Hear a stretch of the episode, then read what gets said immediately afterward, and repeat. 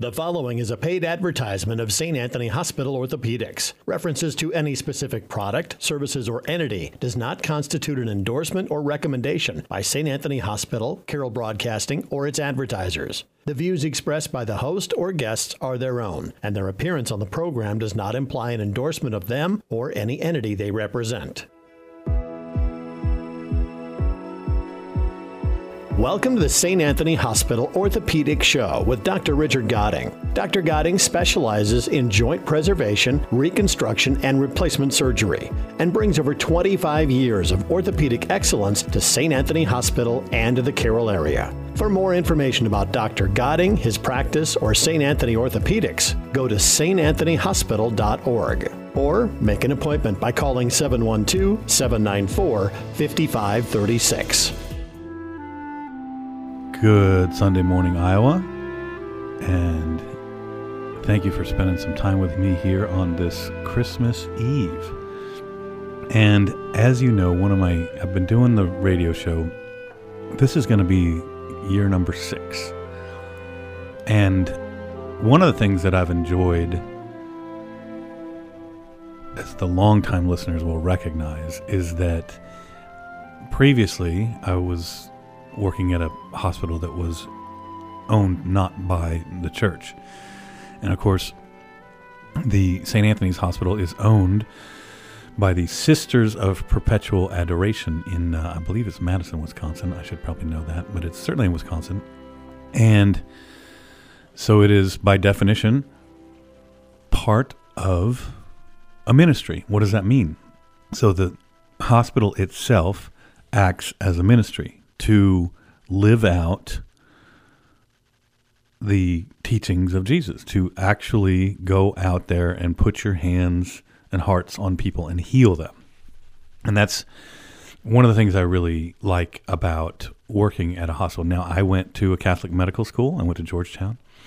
I did my my residency at it was under the academic umbrella of New York Medical College, but it was St. Vincent's Catholic Medical Centers uh, where I did it. So, you know, I did all my training in Christian-based hospitals, and and uh, I have seen both ways. And listen, there's good care both ways, but there's just a little something different to me that I enjoy when you are walking in the hall in the morning and somebody comes on the intercom and reminds you that this is a day that God made and to pause and reflect on that. And so I just I really enjoy that aspect of it, that that part of being part of an actual ministry. And of course, at Christmas and Easter, that becomes we think about it more, right? That's kind of the idea of the holidays, right? Is to think about it more. And I think about when you look at, I always try to explain this to, I want my kids to have a faith that they come to because they've thought about it a lot. And so the way I, when I was young, it didn't resonate with me when someone would say, Well, how do you know that? And I would say, I would say, Well, how do you know that? And, and someone would say to me, Well, the Bible says it. That was a roadblock to me as far as faith goes. So, through a lot of searching as an adult actually, even though I was raised, my grandparents are very strong Christians, and I certainly went to Fellowship of Christian Athletes and church services when I was young, and kind of was in and out of that during my adult life. But the thing that really helped me was to understand the deep level of truth that's in the Bible and that that becomes the reference for me. So in other words, in order to get to the idea that you can believe that Jesus was the Son of God and was sent down here and born in a manger in Bethlehem, in order to believe that story that is the centerpiece of Christmas, and that and the resurrection would be the centerpiece of Christianity, in order for me to really get to where I was not, you know, going through the motions, but like, yeah, no, I, I actually believe that that happened. I had to look at the things in the Bible and specifically the things that Jesus said that were just so true, both in their words and their actions, that it became then indisputable to me then that the rest of it would be constructed around a lie. I'm not sure I'm making that make sense as much as I'm trying to, but there's so much truth interwoven. Any of it. So when you look at the things that Jesus would say, let those of you who are without sin cast the first stone, right? I mean, the thought and the action of that is so true and it was so revolutionary at its time there was there's no one else previous to Jesus in the historical record that we know of that basically was thought of as an exalted person and who spent their time tending to the poor and the sick and then that becomes well what if we all did that right what if we all really looked after the poor and the sick. Not not you know voted for somebody who promised to do it for you, but what if we did it ourselves? How much better would the world be if we really walked around doing that stuff ourselves? And everybody knows that if we did that more, and all of us, even me, you know, even though I do it every day, that's what I do for work. But I also do a lot of stuff out of work. If I did more, the world would be a better place. And if everybody did more, there's a limitless amount of goodness that can happen in the world if people decide to act kindly and in in a truly Christian manner that reflects Jesus. And you can't argue with that. I mean, even Gandhi said Jesus was the greatest moral teacher. And well, how can that be then? See, this is how it, it all came. You know, when I started reading these things, this is how it all came together for me. How can it be then that somebody is the greatest moral teacher and also says that he is the way, the truth, and the life, and then those two things aren't both true? So that's how I got to it. And then, of course, the historical record and the historicity. I looked into I had to look into all of it. And then I looked into I got into looking into the the constant universe theory, uh, which is what preceded the Big Bang theory. So there used to be the theory among scientists because they really thought a lot of scientists are atheists and they really wanted to present a scientific consistent story where 97% of the scientists say a certain thing. They were trying to really get that consensus so that people would stop arguing about it. Until the 1950s, it was the constant universe theory. The universe had always been here, will always be here. It's just something we're never going to be able to understand, but it's always been here. And the reason that the atheists enjoyed that explanation was it it did not have at its heart a creation. It got around the question of, well, what created the universe? It got around that question, right? So when it was actually, I believe it was Webster Hubble, who the Hubble telescope is named after, who started showing by observation that, hey, actually the universe is expanding. And then they did more and more studies on radio waves and, and radiation and things like that. And they said, oh, oh, yeah, this thing's expanding. And guess what? There was a start to it, and that is the Big Bang Theory. So, the Big Bang Theory, boy, it was very poorly received at first by uh, scientists who were very strongly against putting forward any kind of a scientific theory, and they're all theories, right? They, I mean, they can't prove the Big Bang Theory. It's a theory by definition. They are they were very strongly against putting out any theory that implied a beginning because that correlated way too well with what it says in Genesis. But the evidence for it became so overwhelming that it's now now they say, well, yeah, there was a beginning, but that just has nothing to do. That doesn't mean that there was a creator. It just kind of happened. Well, I had a problem with that, you know. So, in order to understand, to me, in order to understand God, you have to think outside of the parameters of what we know in the known universe, right? So, who created the universe? Well, it would have to be somebody who existed in laws outside of the universe, right? So that, or some being, or that would be God, right?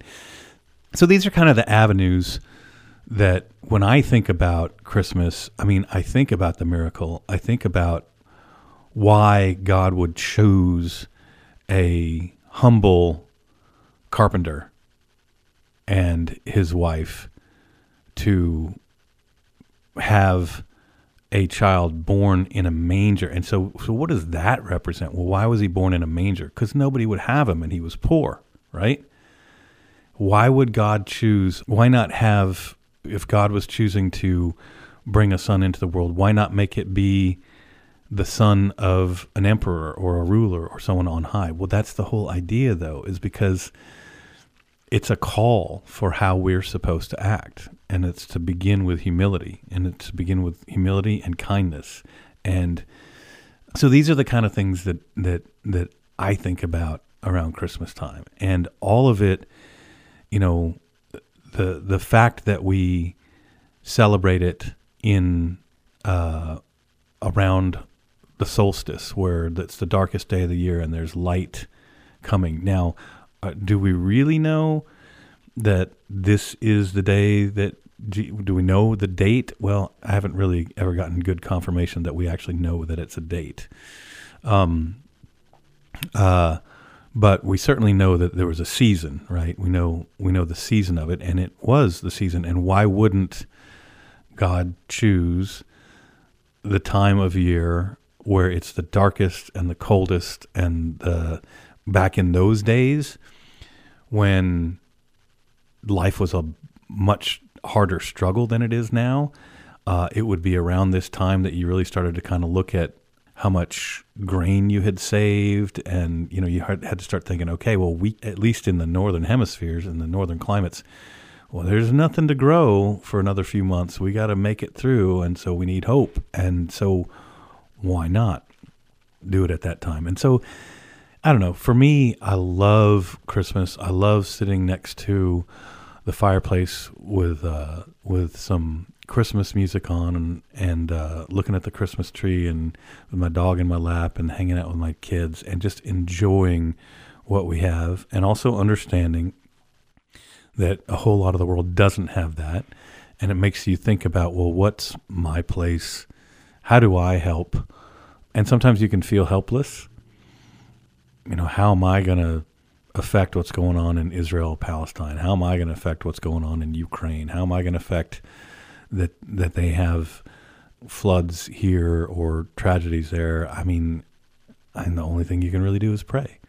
And I think it does make a difference, but I think that all of this wraps into this holiday where we as Christians look at the heart of the story is that people were fallen and still are fallen, and all of us are truly fallen. That's another Christian tenet that is just true. I, there's nobody, anybody who is a thinking person understands that everybody is really flawed, and that in the Christian terminology, you would say that you're a sinner. What does sin mean? Well, that means that's back from the Hebrew and Greek uh, word to miss the mark. So you're missing the mark. You're mi- you're not doing what you're supposed to do. That's what sin is. Whether it's whatever the sin is, you're you're missing the mark, and that's what the Bible codifies for it. That's what it tells us. That's that's how it is a guidebook to live a life that is not only more prosperous, uh, not necessarily necessarily financially prosperous. I mean, some of the most prosperous people I have ever met on this planet don't have a lot of money. Uh, it's not about that. But to be prosperous, to have strong family, to have love for your family, and to do good for your community, all of those things are drawn out from you if you are trying to reduce the amount of sin because the opposite of missing the mark is hitting the mark, right? So, what are we supposed to do? when you do something kind, when you help somebody, when you are working to make the world a better place, you're hitting a bullseye. You're making God happy. And, you know, this is that time of year. I mean, this is a reflection time of year, right? It's not just a celebration. At least for me, I think it should be a tremendous celebration. But I think it's a time to just really reflect and, you know, and then set the tone. Well, well, okay, now we have we have uh, a wonderful rejoicing time um, being grateful for our gifts and grateful for our lives and grateful that, that the universe exists. Otherwise, we wouldn't have anything to be grateful for. And then start, after that tremendous celebration, starts charting a course for the next year.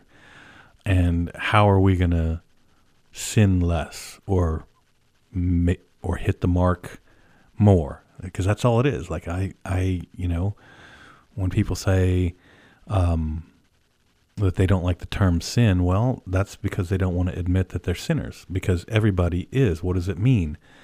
Well, it's just terminology. It just means you're not hitting the mark. I mean, and it means that that we're imperfect people who can try to try to live a better, more closely aligned life with what um, Jesus taught us. So, so Merry Christmas, and I hope everybody who hears this is either planning on or in the middle of a, a wonderful celebration and has gratitude. And if if I can tell you that I was talking to my daughter about this the other day, and she was talking about kind of her experiences, her faith experiences over time, and um, you know, she when I, when I basically said to her, is as you get older, at least for me, it's the times when you're really knocked down, when life really kicks you, that faith carries you through. And so, if you're out there right now and lo- life is kicking you, whatever that would be the sickness of a loved one or the loss of a job or whatever, uh, and personal illness, I just would recommend that you you open up the Bible and read it and talk to other people and see the light that Jesus puts out into the world through the people. And I would just suggest that, you know, go to a local church if you haven't been for a while. If you go to church every week, just redouble your efforts to get the most out of it. Ignore the fact that churches are full of hypocrites because people are fallen and just you know do the best that you can with it because it's we're we're all fallen and we're all trying to be less hypocritical. We're all hypocrites, right? Everybody is all the time. Not maybe not all the time, but everybody is. So everybody's just trying to not miss that mark. Everybody's just trying to celebrate and be gracious together. So so at that point I would say Merry Merry Christmas and and I, and I wish everyone uh, a very happy gracious holiday season and move forward loving each other the way that we're supposed to love each other. Uh, love yourself the way you're supposed to be loved.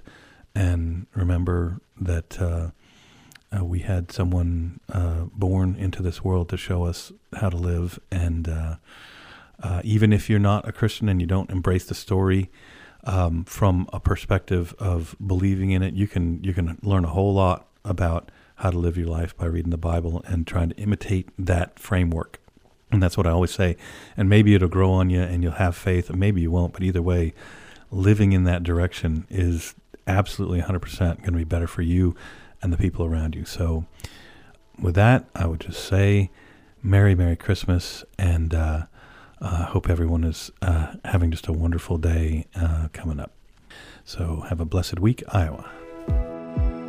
This has been the St. Anthony Hospital Orthopedic Show with Dr. Richard Goding. For more information about Dr. Goding, his practice, or St. Anthony Hospital Orthopedics, go to www.santanthonyhospital.org or make an appointment by calling 712 794 5536.